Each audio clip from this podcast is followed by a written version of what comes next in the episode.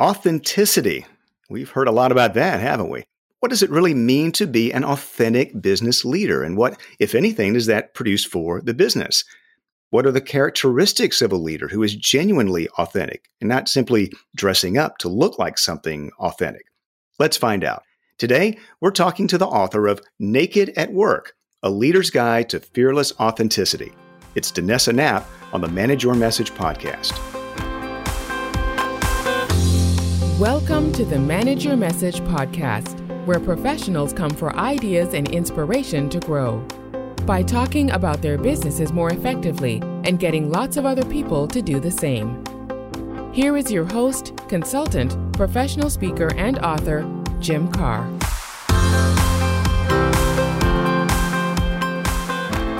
Come on in and welcome to the Manage Your Message podcast. I'm Jim Karrh. I help professionals and entire organizations to get the most out of their everyday business conversations, the ones that generate by far the most growth opportunities. And there is an enormous opportunity for business owners, managers, professionals of all stripes who want to stand out and grow. And yet, many of us don't fully appreciate the extent of the opportunity, or we don't know where to start addressing it, or we wonder whether we and our employees or colleagues would ever have the right knowledge, skills, confidence, or personalities to lead consistently effective customer conversations. That's where my work as an author, professional speaker, and consultant comes in. On this podcast, we're here to help you with ideas for the three necessary components for managing your message. First, creating the message itself, meaning the words, stories, insights, and evidence you want your customers and prospects to know about. Second, equipping and growing your network of messengers, the people who can help you share that message. And third, management habits that will shape your culture and turn your improvements into an everyday business advantage. When you bring those pieces together, you'll very likely enjoy improvements in revenue, market share, customer engagement, employee engagement, and your brand and reputation. I take you through that process in more detail in my book, available from Career Press. It's titled The Science of Customer Connections Manage Your Message to Grow Your Business. We bring all of this together for you because, simply put, it's much easier to grow your business when you are a message manager. Our guest today says it's also easier to grow professionally and personally if you are naked at work, metaphorically speaking. Danessa Knaupp is an executive coach, a former CEO, now a keynote speaker and author, who says we should shift the conversation on leadership. She has coached hundreds of executives across every major industry and has developed a reputation as a candid, compassionate, and courageous leadership partner. She has a brand new book, Naked at Work A Leader's Guide to Fearless Authenticity. It's all about harnessing the power of real authenticity, not hashtag authenticity, as she says, to drive measurable business results. Danessa earned her executive coaching credentials from Georgetown University. She has a BA in psychology and sociology from the College of William and Mary. She spent more than 20 years as an entrepreneur and a senior executive and ultimately CEO. She lives with her husband and children in Virginia. Danessa Knaupp, it is a pleasure to welcome you to the Manage Your Message podcast. Jim, thank you so much. I'm delighted to be here. Thank you for having me. My pleasure, our pleasure. Been looking forward to this conversation because, as we were saying in the intro, authenticity is a big buzzword. It is. Yeah, you might have heard it a few times. You say that there is there's getting authenticity right and getting authenticity wrong. And I'm especially intrigued by this idea about hashtag authenticity is something that's uh, I would guess kind of a poor substitute. How do you see authenticity as a as a first step? Yeah, so the way I think about authenticity, because let's face it, Jim, you can't be anywhere on social media without seeing somebody else's version of authenticity, the you know hashtag no filter, hashtag authentic. What I think about it though is enabling yourself to connect with all the parts of who you are. Every failure, every misstep, everything you screwed up, all the stories you tell yourself, all that stuff within your head, connecting to it in a way that allows you to bring forward the lessons in it in service to other people. And that's really what I mean about getting it right versus getting it wrong so much of what we see around authenticity is kind of this brazen take me as I am view. This idea that, you know, I am who I am and it's everyone else's responsibility to meet me here in this place. And leaders can't really afford to do that. Really terrific leaders meet others where they are and bring everyone together. And so, leaders who use the I am who I am brand of authenticity often find it falling flat versus leaders who connect with who they are in an effort to understand and serve other people drive really significant, powerful results. And that seems like an important point. And we certainly do want to talk about the results and how you get there. But my impression, Danessa, is that some of that I am what I am and you have to take it or leave it winds up putting more pressure on the other person or the other people, right? You're taking responsibility away from yourself. And that that doesn't really seem helpful in that regard. Exactly. Because all you give other people then as a leader is a choice, which is take you or leave you. And you might not know whether people are actually taking or leaving you. And so you want to think about when you're showing up for your team, how am I interacting with them in a way that holds their humanity kind of sacred and in the forefront of things, that connects with them in a way that helps them see that I am human, that we can build trust together.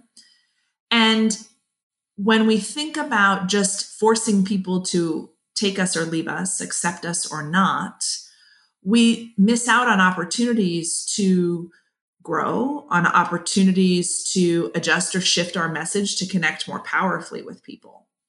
And as you well know, it's critically important that people hear what we have to say. And by learning who you are and what you have to say and how to bring that message forward so that it reaches as many people as possible, has really powerful effects on people's willingness to follow you as a leader. And I'd like to follow up on that a little bit. And by the way, in just uh, being a little vulnerable here, I have a PhD and a background in uh, in market research and audience research and all of that wonderful stuff, Danessa. And one of the things that I learned early on is don't ask people a two part question. But a two part question comes to mind. So, as we record this and as um, this episode will be released, we are in the middle of a pandemic. It is a terrible disruption in people's lives and in, in just the operation of the economy. So, this is a big external crisis that has been forced upon us all. So, there's a special role for leadership. But my overall question, and, and here's where the two part stuff comes in you'd make a point of talking about the business case for authenticity and that it helps people to perform better. And so I, I wonder about where you see that showing up. But the other part is, is there a, a special emphasis on that in times of crisis, in times of high anxiety or constriction in a business? So I'll let you take that where you think authenticity plays into whatever normal everyday operations of a, of a team or a business are, as well as uh, what's the role of it in times like these? Sure. No, I think that's a great question. What I would say is for all of us having this conversation, you and I, Jim, and, and our listeners, we can think about when things were really tough before, whether it be really tough in, in a particular job, in our home life, some of us who are working and in a professional capacity and 9 11 can remember that time. And I'm willing to bet that all of us have a really clear picture of our leaders at that time. And I don't mean leaders in a hierarchical way, I mean people who were influencing our thinking, people who were helping us see where to go next. And that alone for me is the proof that leadership becomes absolutely critical in crisis. We know that from our military, right? Our military trains leaders at a level that is far greater than nearly any of our private institutions. And the reason is that leadership matters for the situations that we put our military in. And so when we think about how much leadership matters, the ripple effect of crisis, what I say when I work with my clients in corporate environments or in entrepreneurial environments is you will be making your legacy now. You will be writing it now. And the beauty of this is once you have that information, you can choose what's written. You can choose how people will remember you in this. And so that is the point I would absolutely want to reiterate and agree with is you know, if we think about regular leadership as a jump off a diving board, picture that diving board shooting up to Olympic diving levels. And that's about what you get when we think about leadership in crisis. The business case for it is made both in understanding what happens with the absence of authenticity and then looking at what happens with authentic leadership. So I'll start with the latter. You asked a two part question, you're getting a three part answer, Jim. Oh, we're getting exponential in our learning. We are, we are. Or at least multiplicative. We'll see how it goes. so I'd say what I'd like to share with your listeners is some research done by Google and Amy Edmondson out of Harvard. And it has to do with the intersection of trust and psychological safety. So, what we know is that authentic leadership, and we know this from a bunch of leadership studies, I'm happy to share them with folks or have, have you link them in the notes, but from a bunch of leadership studies that I reviewed in, in preparation for writing this book, we know that authentic leadership builds trust. There are three kinds of trust there is interpersonal trust, there is organizational trust, and there is strategic trust. So, I trust you, Jim, you trust me, that's interpersonal you and I together trust that the organization will fulfill what it's supposed to do. We'll be reviewed on time, we'll get promoted fairly, we'll have opportunity to weigh in on answers. And we believe that the organization we work for is aligned against the right strategic problems. So, those are examples of the three kinds of trust in a workplace. Again, not mine, developed by researchers at Harvard.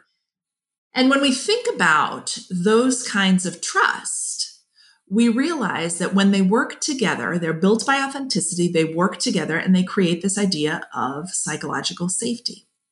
And when teams feel safe, they innovate and create at a far faster rate. We can measure how quickly they can solve problems. We can measure how quickly they can rebound after something fails. And across the board, when people feel safe, they rebound faster, they can create new ideas, and they take bigger risk, which what is in our everyday business world a clear differentiator of leading organizations. That becomes even more important in the world we're in now. The other business case is how much it costs when your leader isn't authentic. So, all of us have worked for someone who we're not quite sure we believe where they stand. And if you think for yourself about the rework you did, about the positioning work you did, the last time you worked for someone you didn't trust, or if unfortunately you're in that position now, how much time you spend jockeying for position, thinking about how something's going to be received, rewording something so that it lands the right way, you understand the very real material resource cost of inauthentic leadership. It sounds like authentic leadership creates a culture, an aura of psychological safety. And then within that culture, within that environment, people will, I'm guessing here, maybe feel better about risk taking, maybe relate to more ideas. They'll communicate better. They have less anxiety about what if it doesn't go well. Uh, are those the kind of dynamics that you're talking about? Absolutely. There's a CEO I write about in the book. He's uh, the CEO, uh, was the CEO for Albertsons for some time, and he used to hand out get out of jail free cards printed.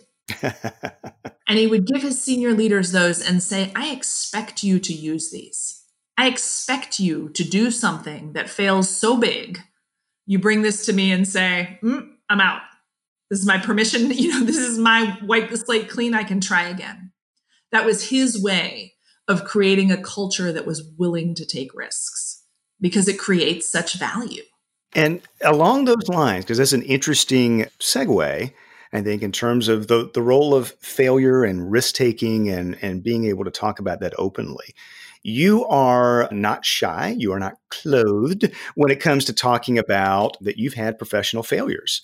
And so maybe you could talk a little bit. I, I gave a brief intro of some of the roles that you've had at an executive level and now as a coach and advisor to, to other executives.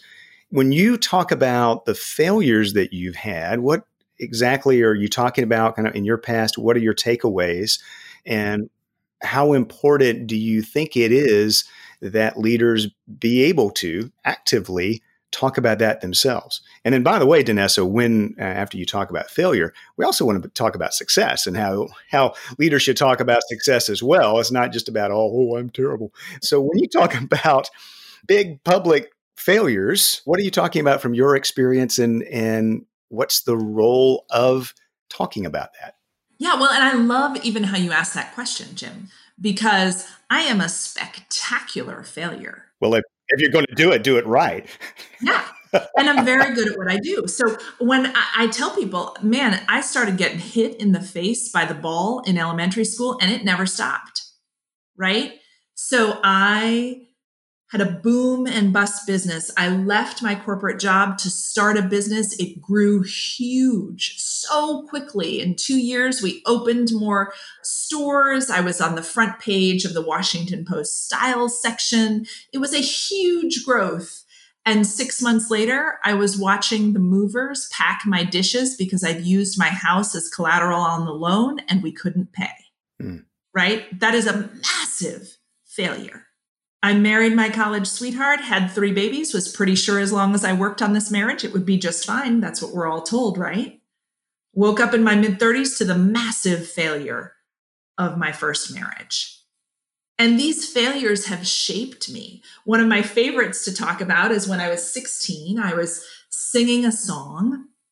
And I grew up in kind of a small, sleepy suburb of Washington, D.C. I was there at the time. And this was before YouTube and before streaming. And so this program my school put on was attended by probably 350 people a night.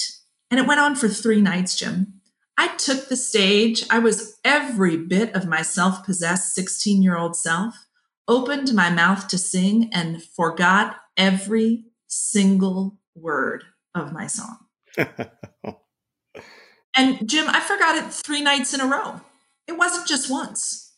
So these failures, big and small, have shaped me in ways that help me lead and support other people. And so, what I think about in that boom and bust first business is the lessons of rapid growth. I learned then that when I knew things were going wrong, I was so ashamed I couldn't talk to anybody about it. That cost me more than what had originally gone wrong. And I can bring that forward in service to other people now. I think an important lesson as well, and we can talk about the process that you lay out in your new book, which I'm sure encompasses a lot of these areas. But from what you talked about, say, in a professional failure with the boom and the bust of business that you had, so there are parts of that that you would have learned the hard way with some scar tissue about what it's like to try to manage a fast growth business. And those are things that would help you in your performance. But then I would suspect there's a larger issue as well. So, how do you talk about that, whether it be to executives you're coaching or people who are on your team? And how does your being able to talk about that in the appropriate way help them evaluate risk and, and innovate and, and the like. So there's the part that you learn about what to do, but it sounds like there's an even bigger opportunity of how you talk about that to help other people do better. And the truth is, I don't talk about this specific thing much in my work, Jim. Because if I'm sitting across the table from a CEO facing an incredibly difficult quarter, me talking to them about the business that busted for me years ago, that doesn't serve them at all. But what I can connect with is really authentically the feeling. I know what it's like to feel ashamed. I know what it's like to feel overwhelmed. And so by enabling the leader to have a conversation about that, to say, what are you feeling right now? And what lens are you seeing the world through given that feeling? What if that feeling went away? What could you do without that anchor? Sometimes just acknowledging for people that when we fail, it feels miserable and that it's okay to put that down. You don't have to carry that failure with you forever and ever. You can look at what you learned from it and move forward with forgiveness for yourself and the other people involved. Sometimes just that helps lighten the load for leaders. Sometimes helping them acknowledge or see that their feelings are having an impact on how they make decisions is really important. But it's not so much the specifically how I've failed, because I've built such a resume of it. I have lots of options. Um, but the idea that I'm a living example of resilience. And when I work with an executive as their coach, all of what they bring to the table is okay. They don't need to invest any energy in making me think that they're infallible. None of us is infallible. All of us have screwed something big up. And once we realize that and move forward at the task at hand of how we fix it, that's when the real magic happens. But if we're spending precious energy concealing or pretending that we're perfect, well, we just have less energy to get to the task at hand then. Danessa, that's such an important point. And as you were relating that, the, the feeling and, and recognizing the dynamics that are at play, I was thinking back, message manager listeners, one of our very early episodes was with, uh, we actually did it in two parts. And Danessa with a, a gentleman named Chip Massey. And Chip had really has a really interesting background. He had been a minister for a number of years, and then he joined the FBI and he wound up being the chief hostage negotiator out of the DC district office. And one of the things he was talking about his uh, lessons from dealing in some very difficult conversations, oftentimes, is I recall his mantra never let an emotion go unlabeled. And so the as you were saying, recognizing that emotion, recognizing the, the feeling, the vulnerability is a great step to say, oh, okay, this is how it's playing with my head, or this is this is what it means, and that's the point at which we can relate. Not so much the details, as you were saying, from you know how your business performed a while back, but the implications, the feelings, the emotions, the pressures, the opportunities, and how those presented themselves. I love that labeling those feelings because we have been taught, we're getting better at it, but we have been taught that emotions have no place at work. And I would say that if you don't understand the emotional journey of the people that you work with, you are not effectively enabled or equipped to lead them. Now, that doesn't mean that we're all weeping or holding hands or, you know, crying every day together at work. There's a difference between feeling the emotion and acting on it. But in feeling the emotion, in noticing, hey, that makes me really angry. What do I notice about myself when I'm angry? That empowers you the next time someone walks in your office and sits down to be able to recognize their anger. What we know is the minute someone else feels that we are together in something, that we are on the same team, we can move forward more effectively you know, Jim, you and I both have teenagers, right? And we've both learned that the most effective negotiation with a teenager is to look at them and say, wow, that seems like a big problem. How are you thinking about it? How can I help you? What do you need? Because the minute you tell a teenager, let me tell you what to do, they feel like you are against them. But the, hey, I'm here to support often gets you a much better outcome. And so, as leaders can tap into their own emotions, they can then begin to recognize them in other people. And they can use that almost, that reflection almost, that awareness and understanding of that emotion to be able to think about how might I approach them? How might I think about it? What do I remember about what it feels like to be ashamed or worried? And how do I connect with them honoring that feeling? And you don't have to do that overtly, right? You don't have to say you're ashamed, but you can think about how would I have wanted someone to approach me? Absolutely. And message manager listeners and, and Danessa, I mean, leaders love structure. They love intentionality. They love a plan and a process. So we've spoken here. We, you've talked about the business case uh, for authenticity, what it what it means, and why it works, and how it works, and different scenarios that we can think about how to handle. You, in your book, have a process, always a good thing when uh, speaking with executives about developing and using real authenticity. So, could you take us through a little bit and give us some structure about how that works in practice as you've been coaching it and implementing it? Sure. The first thing I work with people on, and sometimes we don't do it overtly, right, Jim? So, if I were to say to your listeners, hey, let's talk about the shame you're managing, you know, 70% of the folks listening to this would be like, I don't have any shame. I'm going to head on out. Thanks. Click.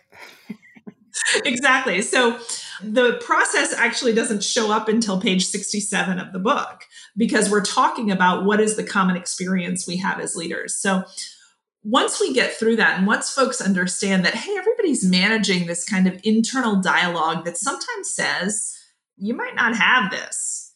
And that is where we start to get at the sense of when we're managing something. And that something is often shame or the fear or anxiety of how something might show up. And so I work with folks on just stop wasting your time there. That doesn't support you, it's wasted energy. I live in the South, and Southerners would say it's like rocking in a rocking chair. A lot of energy gets you nowhere. The second step is to take a good hard look at where you are. And this is something that you may have talked about with the hostage negotiator, right? What has come before this does not matter.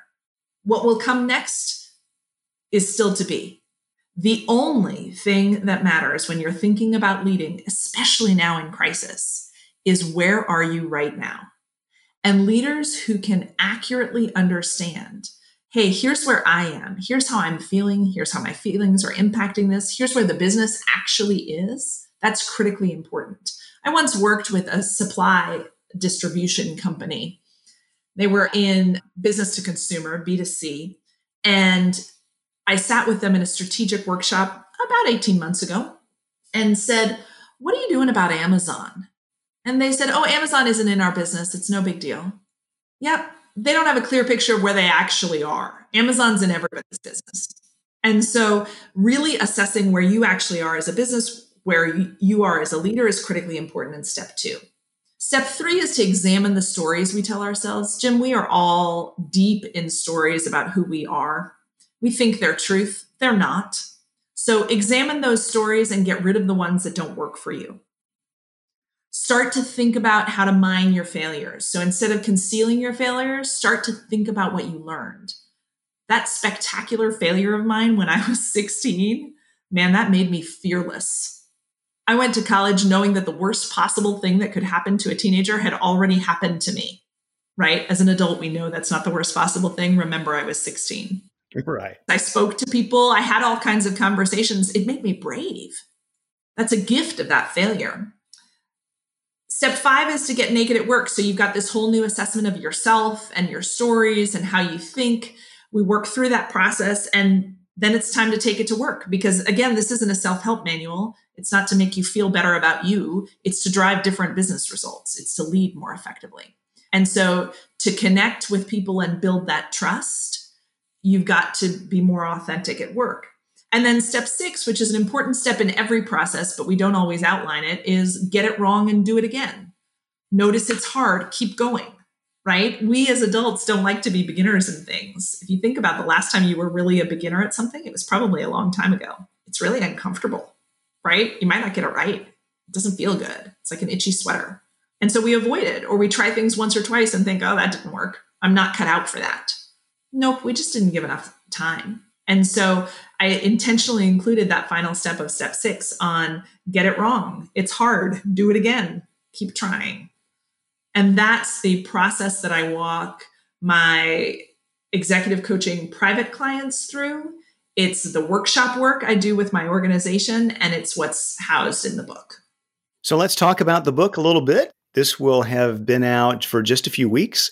When this episode airs, I'm sure it's going to have legs all the way from the provocative title to the very practical advice that you are dispensing here. So, how can we be in, in touch with you, find out more of the book, find out more about your programs and what you're finding out there at work these days? Yeah, absolutely. I'd be happy to connect with folks. So you can find more about me at danessaknaupp.com or at avenue8advisors.com. That's the firm I lead. The book is Naked at Work, A Leader's Guide to Fearless Authenticity. It's available anywhere books are sold online. Please stay at home. And I'm happy to talk to folks individually. I actually, when I do these uh, media events, Jim, I always give out my email address because it's really important. I think that if people have questions, they can get answers. So you can reach me at Danessa at avenue8advisors.com. And I'm happy to answer your questions about how to be an authentic leader or uh, situations you're facing. It'd be my pleasure. Well, we appreciate you being here, Danessa. Congratulations on the book.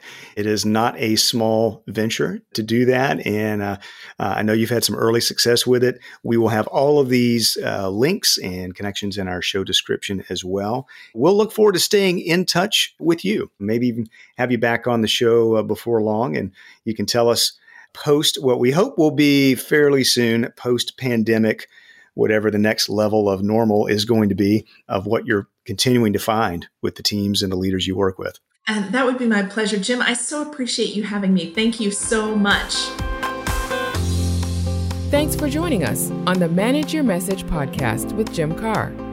You'll find show notes and other resources at manageyourmessagepodcast.com and jimkarrh.com. Please help us serve you and other message managers by subscribing to, rating, and reviewing this podcast. And connect with Jim on LinkedIn and on Twitter at Jim Karrh. Until next time, we hope your business message is shared well and often.